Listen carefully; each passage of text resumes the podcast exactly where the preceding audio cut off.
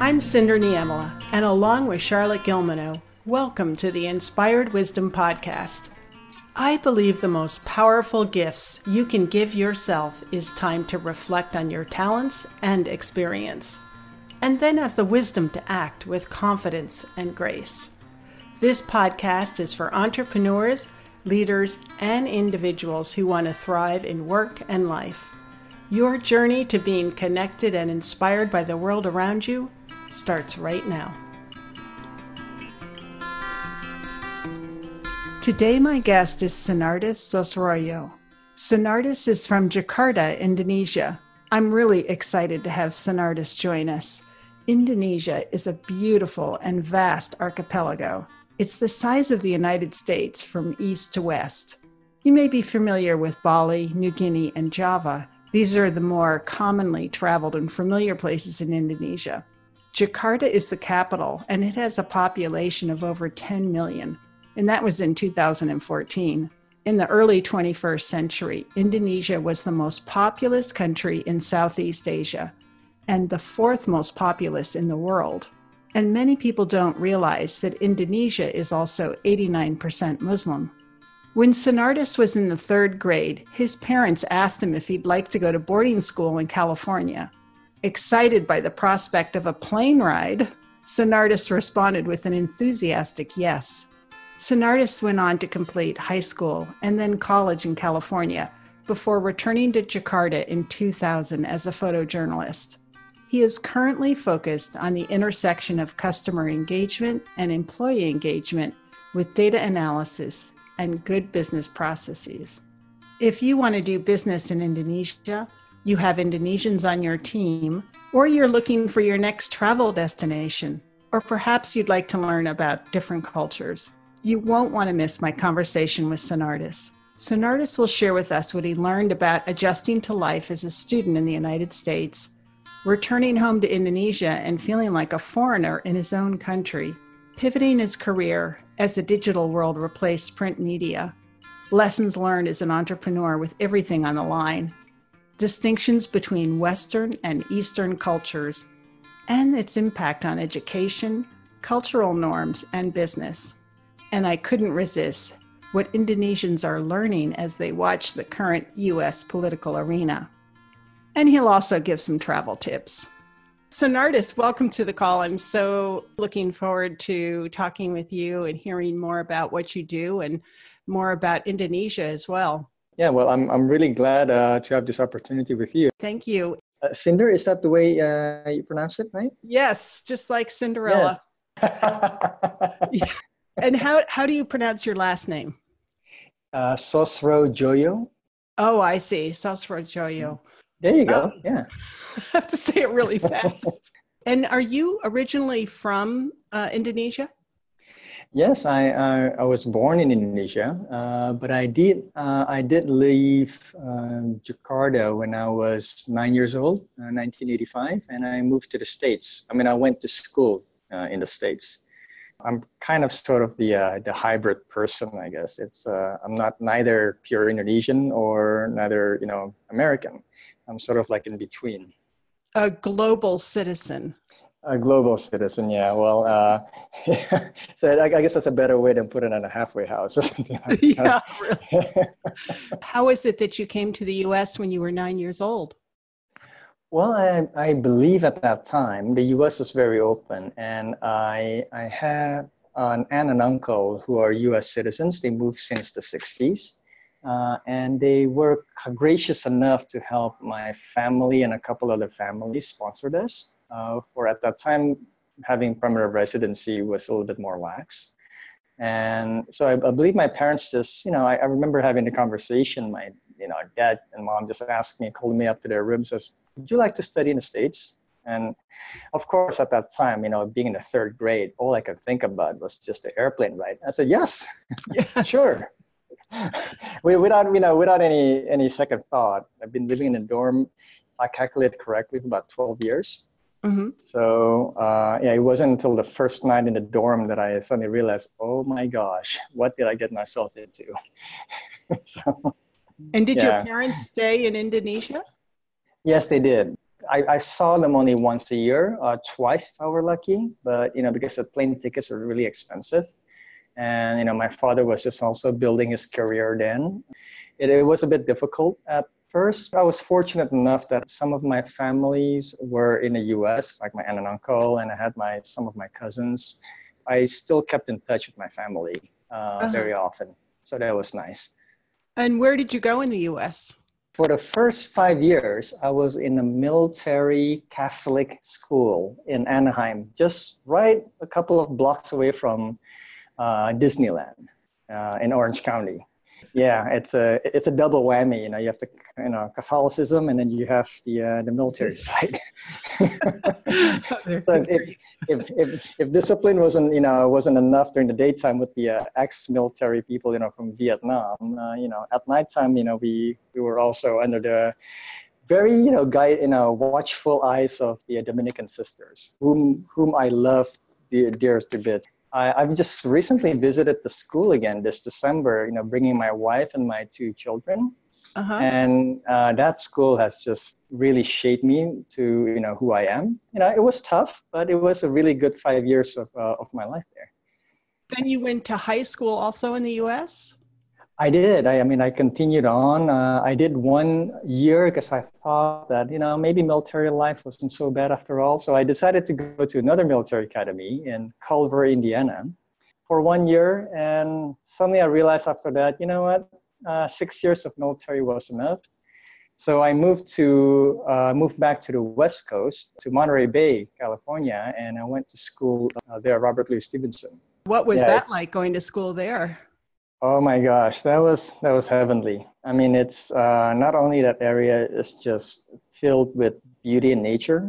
I woke up to the sound of seals. The staff were great, the people were great, and again, it's a lot of the things that I kind of absorbed from just the kindness of people and the guidance. Those schools really shaped me up to who I am today. And I'm absolutely fortunate to have all those, being able to participate in all those kind of schools and, meeting those kind of people. What did you take away from going to those schools? It's okay to be yourself. I came from, I wouldn't really say a hardened Asian family. My parents were lovely when I was growing up. They didn't, they weren't sort of the tiger mom type of profiles. They, they wanted me to do well in school, but they didn't really kind of, ram things down my throat to make sure that I get all A's and things like that. So, but you have this certain expectation as an Asian person to always achieve the best. I had to kind of balance myself out because here I was in an American environment, which was a wonderful environment to always ask the question, why? Mm-hmm. And in Asia, you don't really ask the question, why, a lot in education.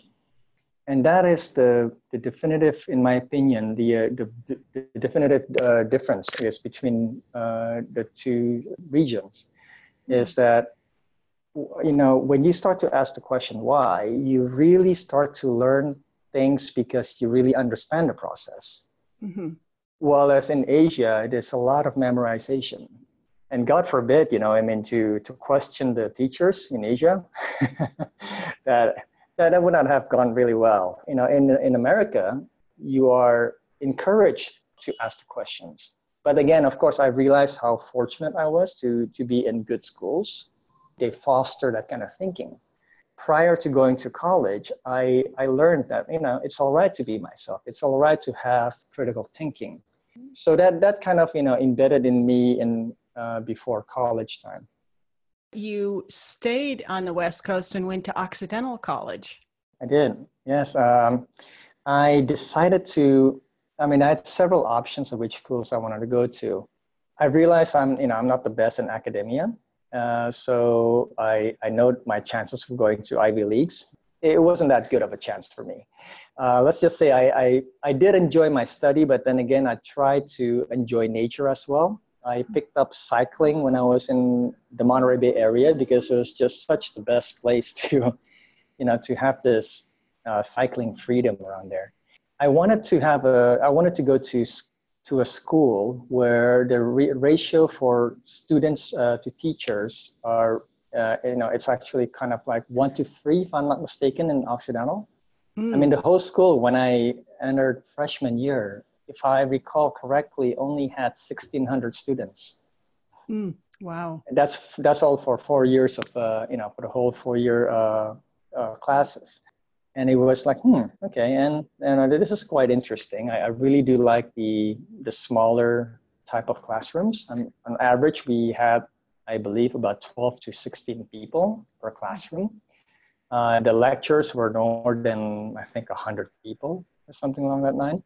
So it was really nice to be able to, to have that engaging conversation. And that's where I really picked up, the importance of engaging. I mean, I already had the backgrounds of, it's all right to ask the questions.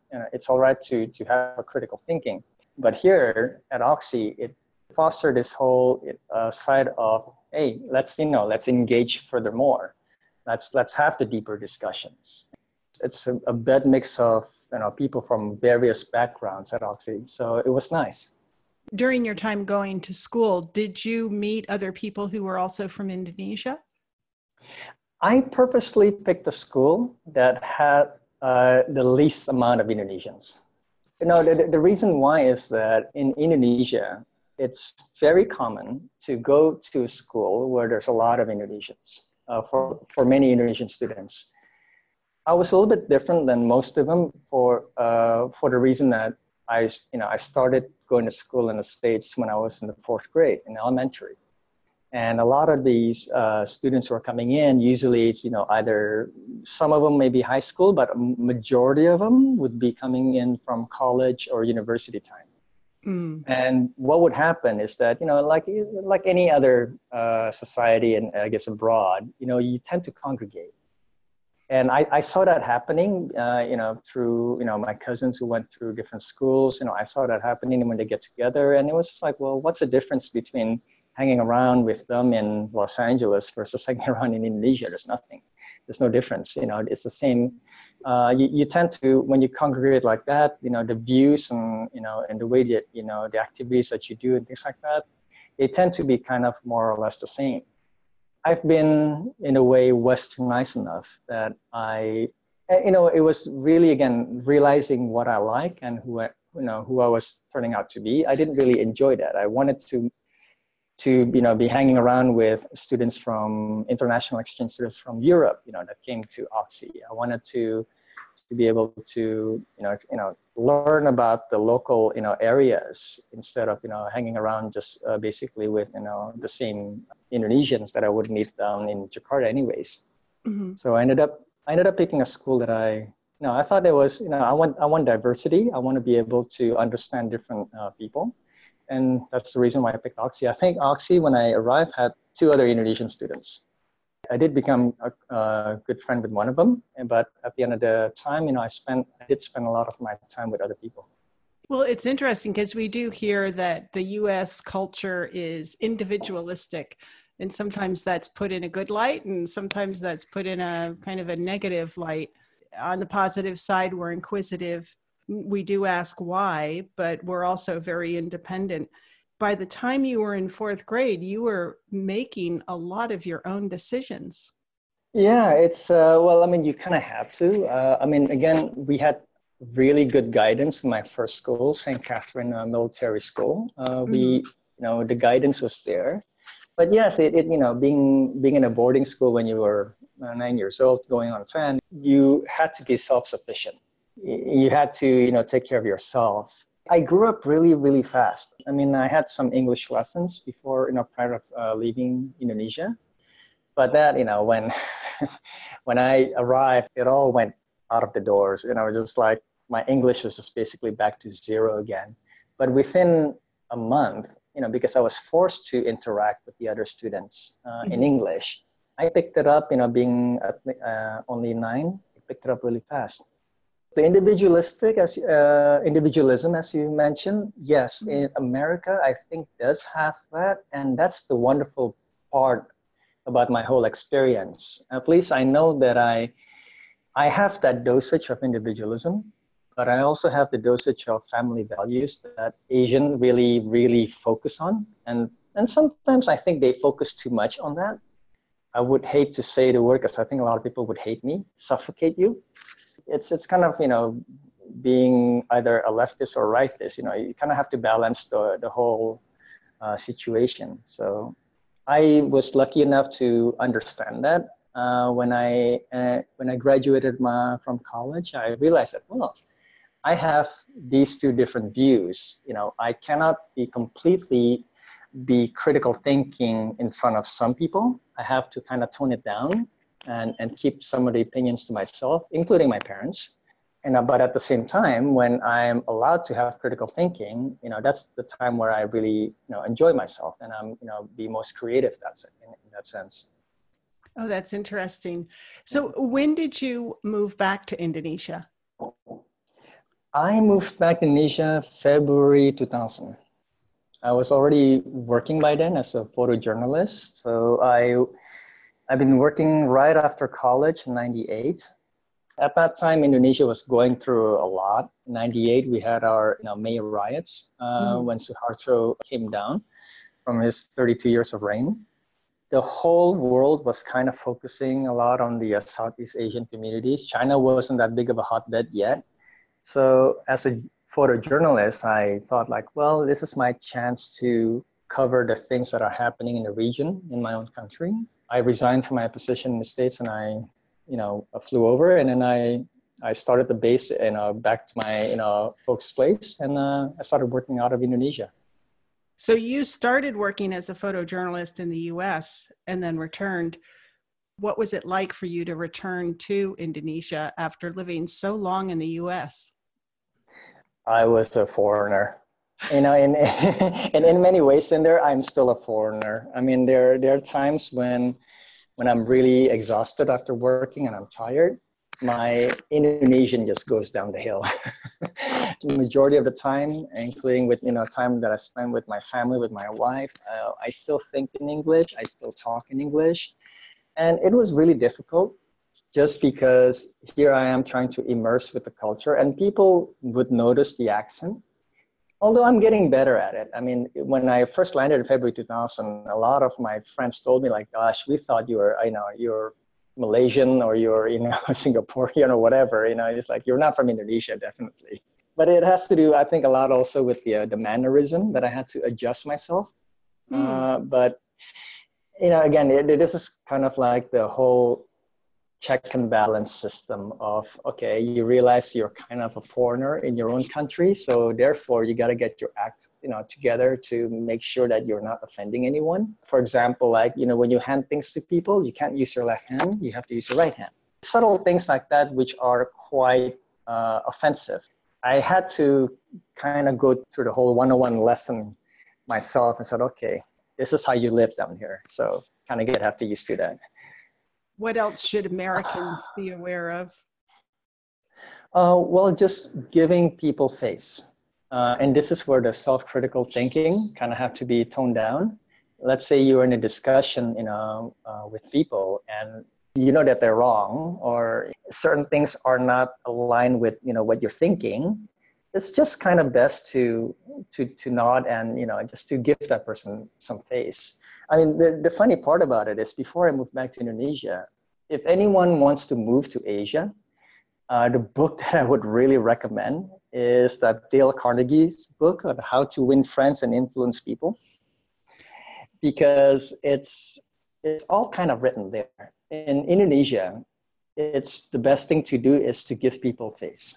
A lot of the things that how you can get further down, you know, to get things done, is just to make sure that you're always, you know, you're always friendly, smile, and respectful. It's still a country that it's undergoing a lot of development, and not only in infrastructure, but I think it's also in terms of the way we think. I know myself, I was frustrated at times because I wanted to move faster when I was doing certain things. You know, sometimes you can't really push that because one thing is a lot of the people didn't have the same level of education in terms of the critical thinking.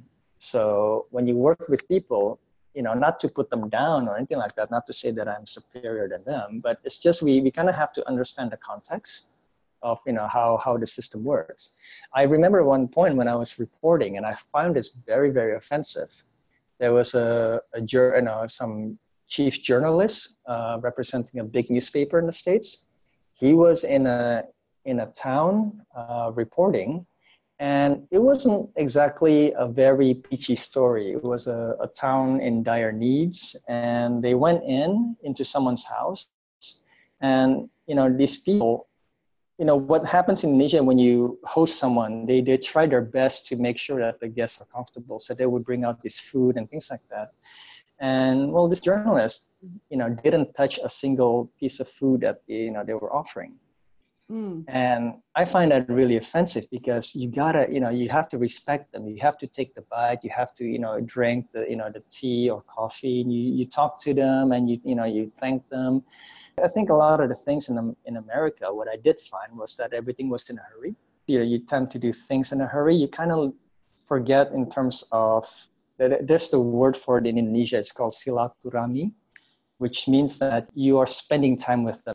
It's essentially what Dale Carnegie would say, you know, when you're engaging with someone, you make sure that you have your full interest in them.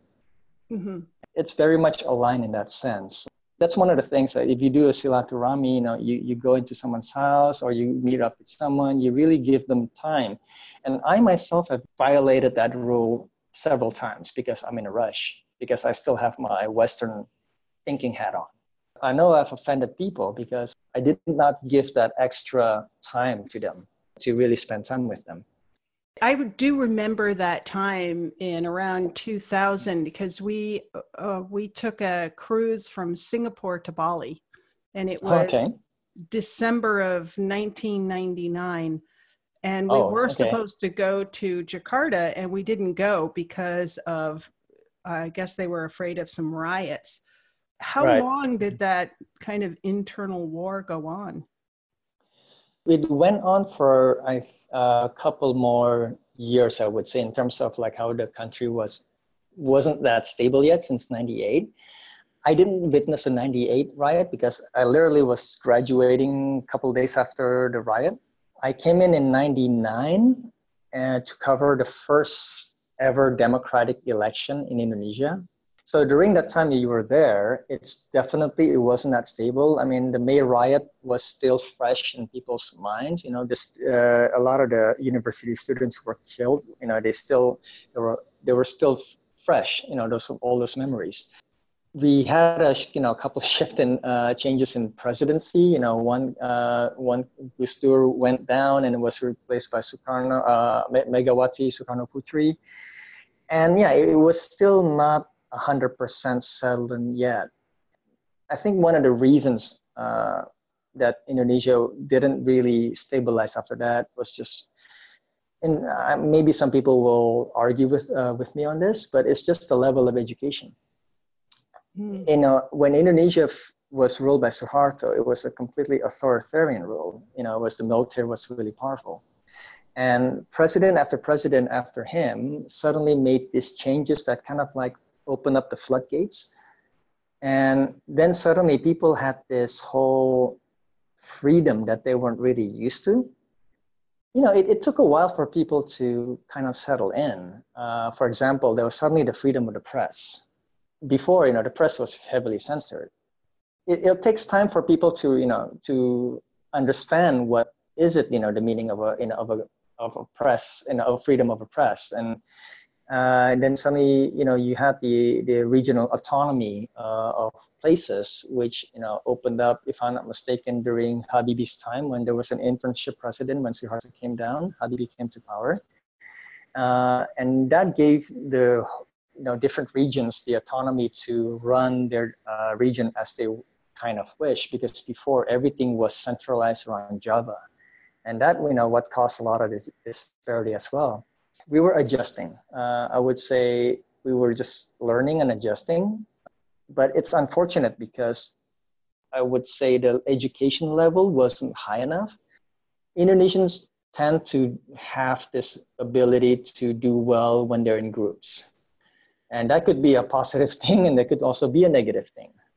So when you don't have that level of education and you are congregated in groups, you know, the next thing that could turn the table around is, you know, the weighing issues of, let's say, religion. You know, we're an 18, I believe, a 90 or 89% Muslim country. Mm-hmm. And when religion comes to play, you know, in any religion, I'm not only saying Muslims, but, you know, in any religion, because what I've witnessed also in the Western society, a certain religion comes to play.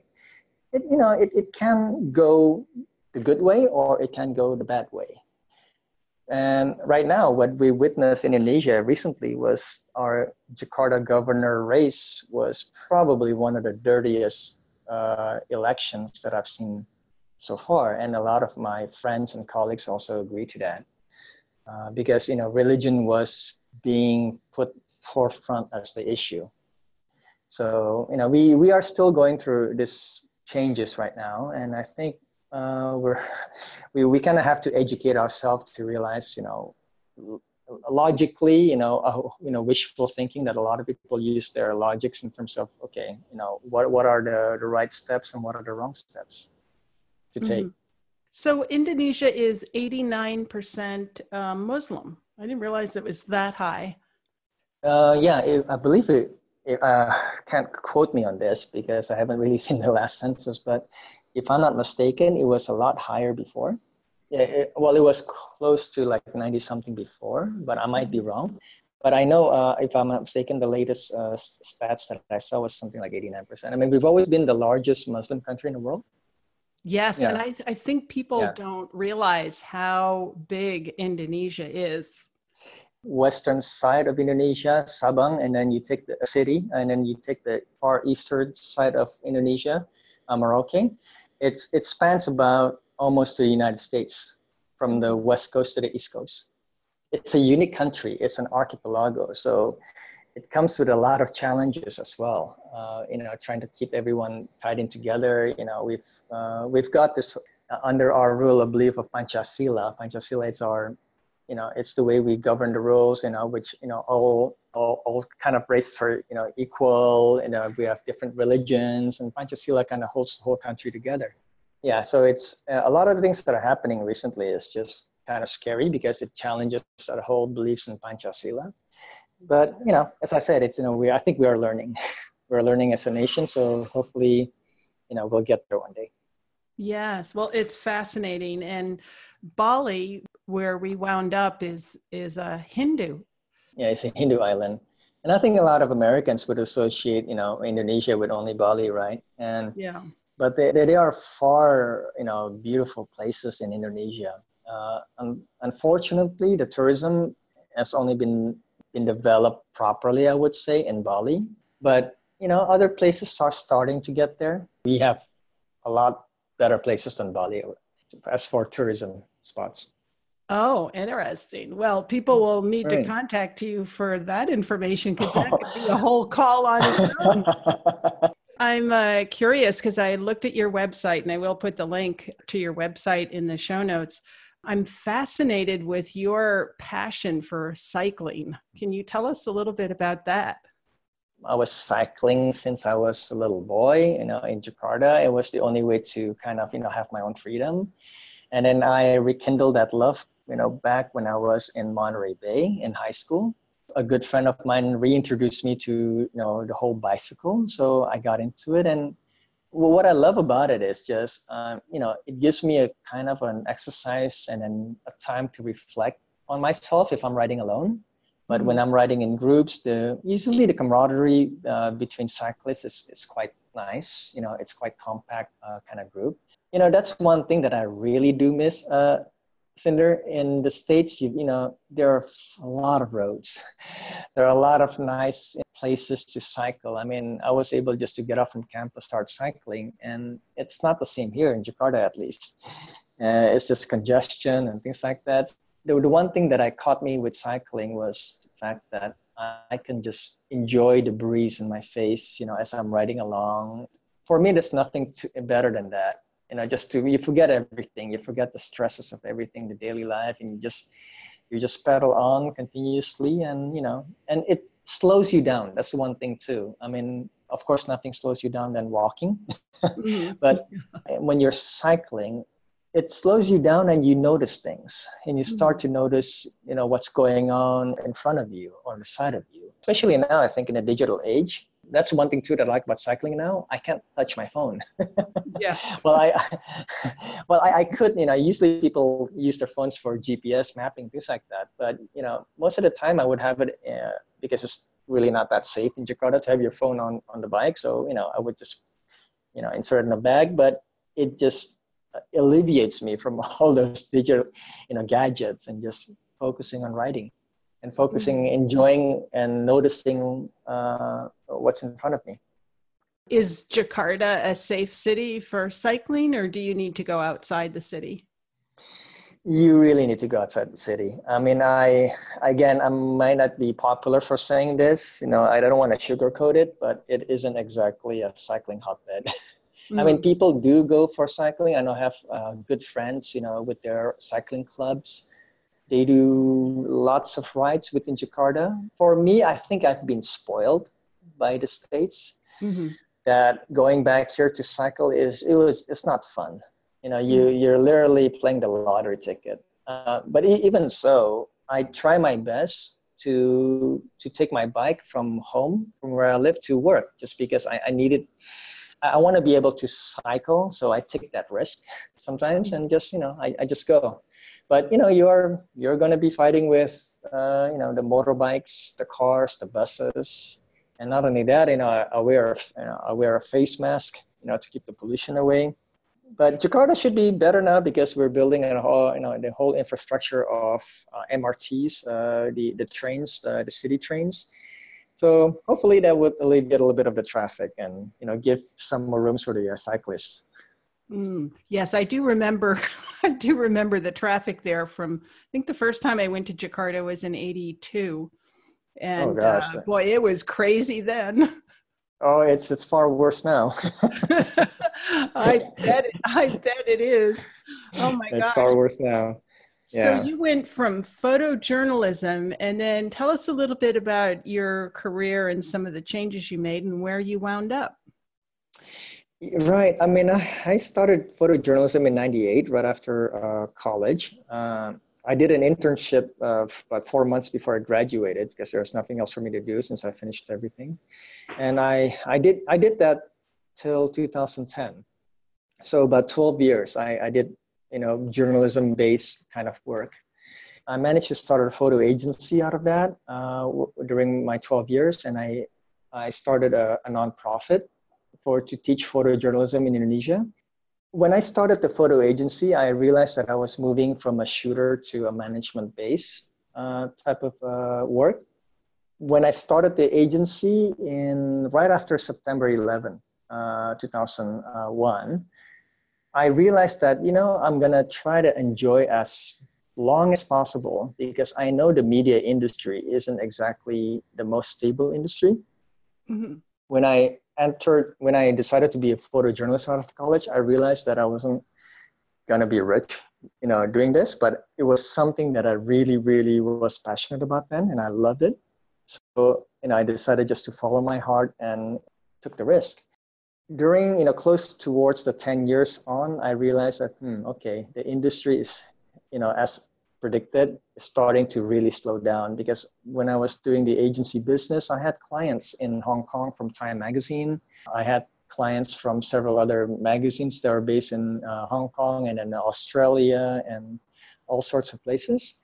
And one by one, they were starting to close down because of budgetary issues. And I think that's also when the internet was coming in and, you know, people were starting to shift from print. Television has already kind of eaten up a lot of the print's value too before the internet came. But then when the internet came, and the whole thing that triggered me was when BlackBerry was really massive in Indonesia.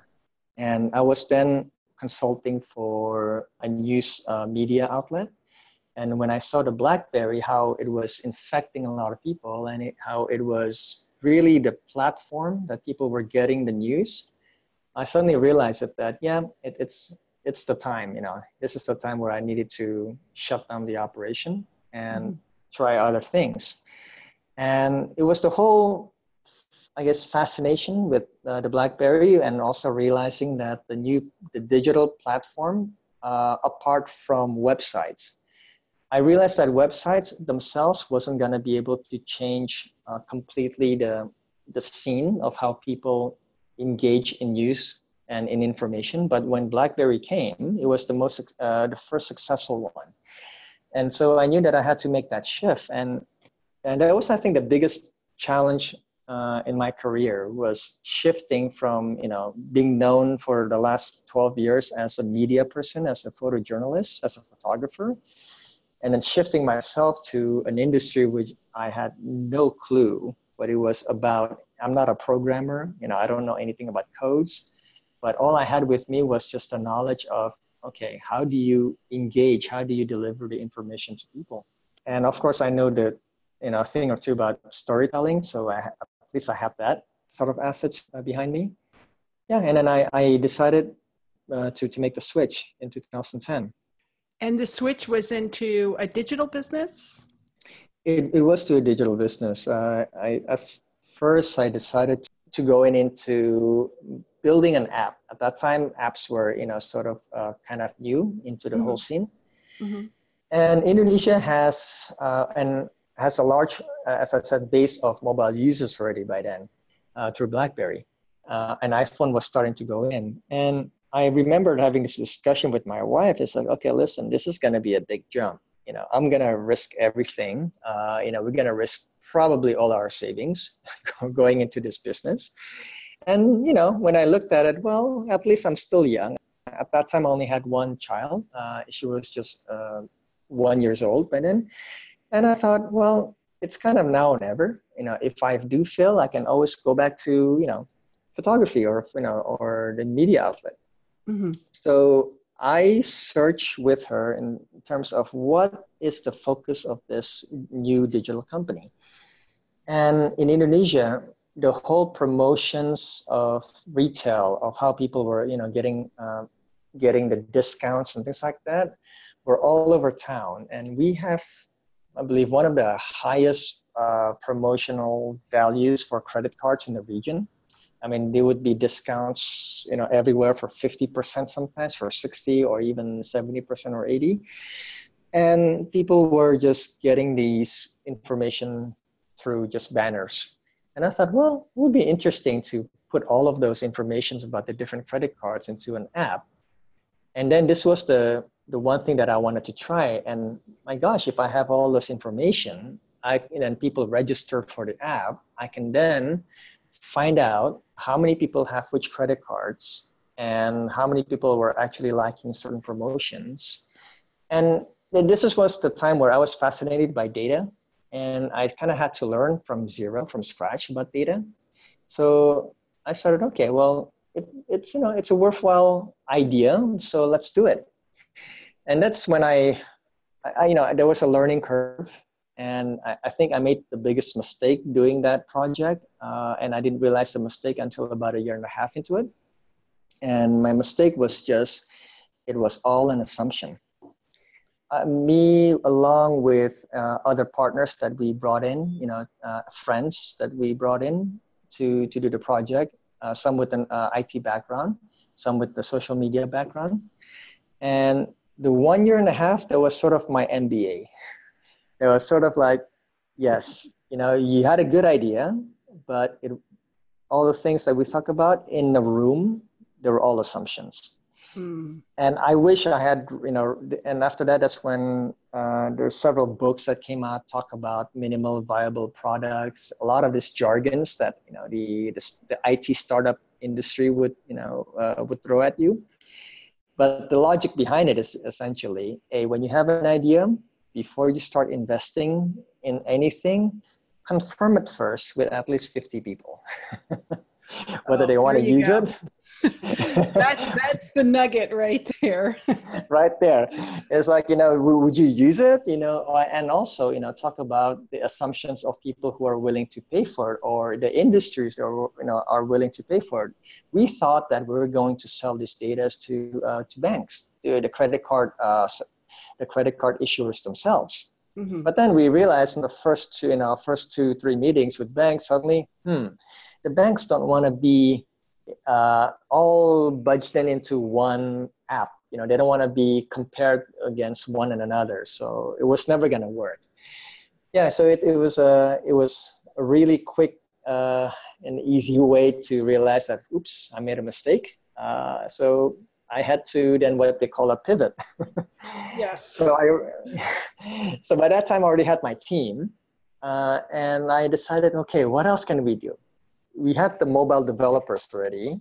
I somehow managed with some helps of my friends who were the investors, but I was literally the one was only running the company. They were kind of behind the scene. We built this team, and then we have mobile developers. I said, okay, well, there's the whole thing, and this is before the Uber delivery of food and things like that in the States. And we were like, there's a lot of places, restaurants that do deliveries. What if we do a delivery app that we sell, to a lot of these businesses? And this time we actually did a little bit of survey. This time we actually, talked to people about it, and they were interested. And once we built the delivery app, we had two major companies who signed on with us. So we were happy. We're like, yes, okay, this might be it. But then suddenly there's this, it's sort of the equivalent to Uber in Indonesia, but using motorbikes. Mm-hmm. It's called Gojek. Basically, Gojeks are motorcycle drivers who are like taxi drivers. And it was fun when they were first starting, just to modernize the way the fleets of how people were getting these motorcycle drivers. But then they started right away after we launched, not long after we launched, they opened up their food division, the delivery division. Mm-hmm. And they were a much bigger operation than we were, than we are still now. They were, I think at that time, they already reached a substantial amount of investment. I had to really look at the whole situation. I was a bit panicking, but I was kind of like, okay, relax. We got to look at the situation now. The problem with the whole, with Gojek coming in with the motorcycle driver and the delivery of food was that what we found as we were talking to clients was that it wasn't so much the delivery app that they needed, the ordering app that they need. A lot of the restaurants didn't want to keep their own drivers, their own motorcycle drivers, because it's just a lot of hassle for them. So they, that's not their core business, which makes sense. They just want to, produce the food, and they want someone else to carry out the orders. When we were starting out the app, this did not exist yet. And I did not catch on to that during, a lot of now talking to customers who were, I guess, biased in our own ways. And we were still, we were kind of more open-minded, but we were still biased. Hey, you can, order through the app, and you can learn how it is. And the next step would be the loyalty, you will know, and you get the data. Mm-hmm. But, when this opened up, I really had to think long, hard. And funny enough, it was also another close to 2 years of development, and we already got 2 big clients. But then when this came up, we realized a lot of the clients that we were trying to approach started to turn us down. Mm-hmm. Just because they suddenly realized, I'll just use, Gojek because, I don't have to carry, I don't have to care about the delivery. They already got their whole fleet of people. Then I had to make another decision. Okay, do I keep on going, in hopes that I can sell my system so that I can go head-to-head against them, because hopefully companies will care about the data. And that's the whole other thing that I had to be truthful in myself. A lot of these companies, when the whole IT world are talking about the importance of data, a lot of companies who are successful, they're not using data. Mm-hmm. They don't, really consider data to be their number one priority. Their number one priority is just to sell food, to have a higher sales every month and to open up more outlets. And I suddenly realized, well, my war chest is not as big as their war chest.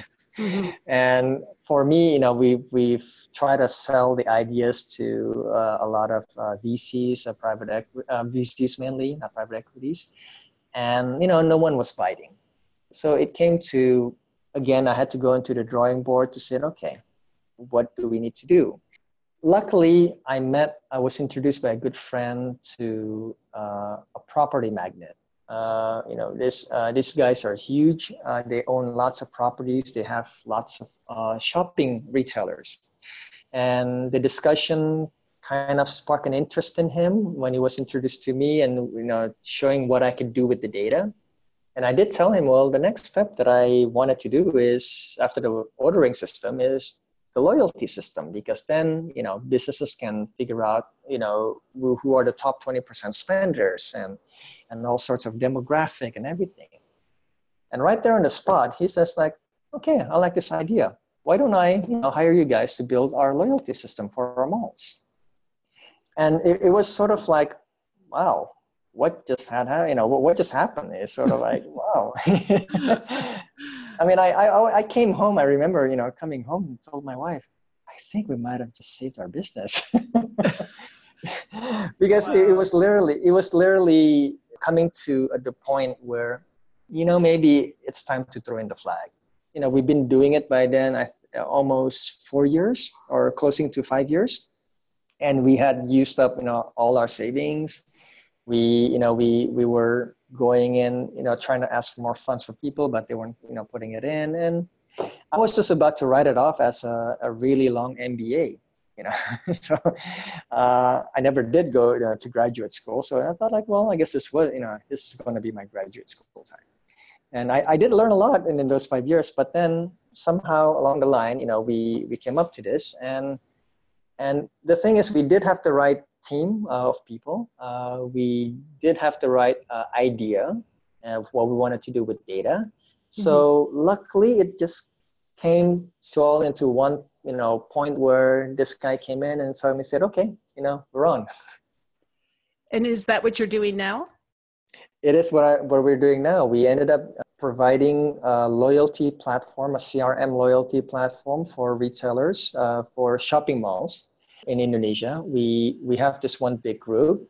They're going to have about 13 shopping malls, and then we're trying to expand it to other shopping industries as well. Oh, that is awesome. What's one thing you know now that you wish you knew earlier? The assumptions factor. It's a lot of the things that I did not do a thorough check before shooting out the ideas into actions. It's just to really, really do the research. I mean, we did the whole SWOT analysis. We did everything. And sometimes when you're all caught up in the whole excitement of building a business, it's easy to miss a thing or two, because, you know, the whole bandwagon is kind of with you, you know, the whole team is kind of excited, and you really need to kind of leave the building and literally just have an expedition of walk, you know, everywhere and just not be connected maybe. I think I was too connected to the whole scene, and I didn't take a break. You know, I didn't ride my bike enough, you know. When you tend to be caught up in the whole idea, everything seems rosy. It's kind of like dating, right? When you're first dating someone, it's, you know, it's all fun, you know, it's all great. But you really have to see it, you know, when things are not great. You know, you kind of have to see the worst case scenarios. And I really did not, you know, I couldn't have predicted that, the assumptions that we made. So, I mean, the second pivot that we had was just bad luck. That was just something that I could have probably gone closer into the research of, okay, these, you know, restaurants, you know, the one thing that the main factor, the problem is not the ordering, it's actually the delivery. But, you know, I was a victim of you know, being part of the bandwagon of like the idea. So it's really probably very important just to kind of like, you know, stop and think of all, you know, of all the things and check whether these are these assumptions or are these all facts. Yeah, it's interesting. Well, we do learn. I mean, that's the wisdom part of this podcast, that we do learn from our experience, these defining moments and our failures. I mean, they're equally as important, because we can see then what our biases are and where we may be blind to the possibilities. And I love the way you started out by saying critical thinking was something that you learned in the US, something that you took away, something that you noticed. But it's hard to be completely objective when you've got these unconscious biases that creep in. Yeah, right. I mean, it's so easy to read from a book and, you know, to read off all these success stories. And I kind of wish I read more failure stories. Oh, interesting. Yeah. No, because that's, you know, I mean, I've noticed that, you know, because I keep reading all this inspiration books by people who created, you know, great companies, great organizations, you know, how they maintain their great organizations and people. But what I should have been, you know, reading a lot more was probably how a lot of companies fail. So I began searching for books like that. And it's, you know, it's you know, then you suddenly, right, you know, that happened. You know, it's like, okay, that happened. But sometimes, you know, Sinder, I think it's really just learning. I mean, it's the whole process of learning, right? And that's what's, I think I'm kind of safe by the U.S. mentality as well of it's okay failing, because that's not exactly an Asian mentality. So, you know, it was a good learning process. Mm-hmm. Now how old are your children now? My eldest is 8. My youngest is 5. What kind of a world do you see for them? It's definitely an overdose of digital. We try our best to minimize that. When our firstborn was, when my first child came, I decided to disconnect the cable TV. Mm-hmm. And I said, like, you know, we're all going to suffer. We're going to have TV, but I just don't want them to be living their lives in front of a television. Since 8 years ago, we don't have a cable TV. We actually don't have a TV period now at home. The way that they are raised up now, and what we've noticed in schools, is that a lot of these kids, they process things much faster than we do. Mm. And I think that has a lot to do with the digital age. The way they're swiping is so natural, and you're looking at it like, wow, you know, it's the old analog days are really going to be behind us. Yes. But luckily our first born, you know, she loves to read books, physical books. So we just spoil her on that. You know, I mean, if she wants to buy more books, that's fine. She can have any, you know, any books that she wants, you know, but she can't watch TV too much, but she can have all the books that she wants. But it's interesting to see how the development is. And the one thing that I'm quite saddened with in Indonesia is that a lot of the schools are starting to be more English instead of learning our own Bahasa Indonesian. Mm-hmm. And that's, in my opinion, that's horrible. So you've got a lot of these youngsters who can't really speak Indonesian that well. Mm. And so they're all coming English in school? Yeah. Yes, they do. We tried our best to put in our child into a regular Indonesian school, but unfortunately they didn't work out because the way that they were teaching was, remember what I mentioned earlier in the beginning of this talk, it's a lot of memorization. It's a lot more about not questioning the teachers. Some of that was still happening. So, you know, my oldest daughter just didn't, you know, couldn't bear that. So we had to move her to another school. It's a good school, but unfortunately English is the primary. And I'm not sure whether it's because of the teaching. It's probably also it's because of, you know, these kids now, what they watch, you know, they have more access to English materials, you know, YouTube and, you know, the movies and things like that. It's quite sad. I mean, you see smaller kids who can't even go on the street and talk to the street food vendor and, you know, order, you know, some dish in regular Bahasa Indonesia. They would have to, you know, splash an English or two here and there. Interesting. How about their parents? Do a lot of their parents and grandparents speak English? Well, that's the thing. You know, I'm a bit of a hypocrite for saying this because I speak mostly English myself. A lot of these parents, they try to essentially ram down English when they're talking to their kids. It shows a level of perhaps prestigious, you know, being in a prestigious community or, you know, wanting to be part of that, you know, crowd of being able to speak English. Mm-hmm. I know that I'm being a hypocrite by saying that because I'm mostly speaking English. It's kind of sad to see it because I was hoping that my kids are going to be able to be immersed more in an Indonesian language, but it's not the case. A lot of the schools, they do dual language, English and Indonesian. You know, I think they make an attempt, but it's just the way the society is. It's a very English-driven society. We're going to wrap up in just a minute, but I do want to know what Indonesia, you know, if you could speak on behalf of your millions of people, what you think of the current political environment in the United States. In the United States, well, it's giving a lot of ideas to other countries of the things that could go wrong, unfortunately.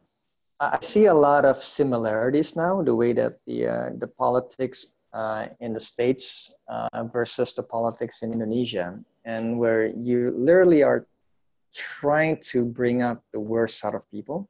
And in many ways, I still see the U.S. as my home, even though I'm no longer there.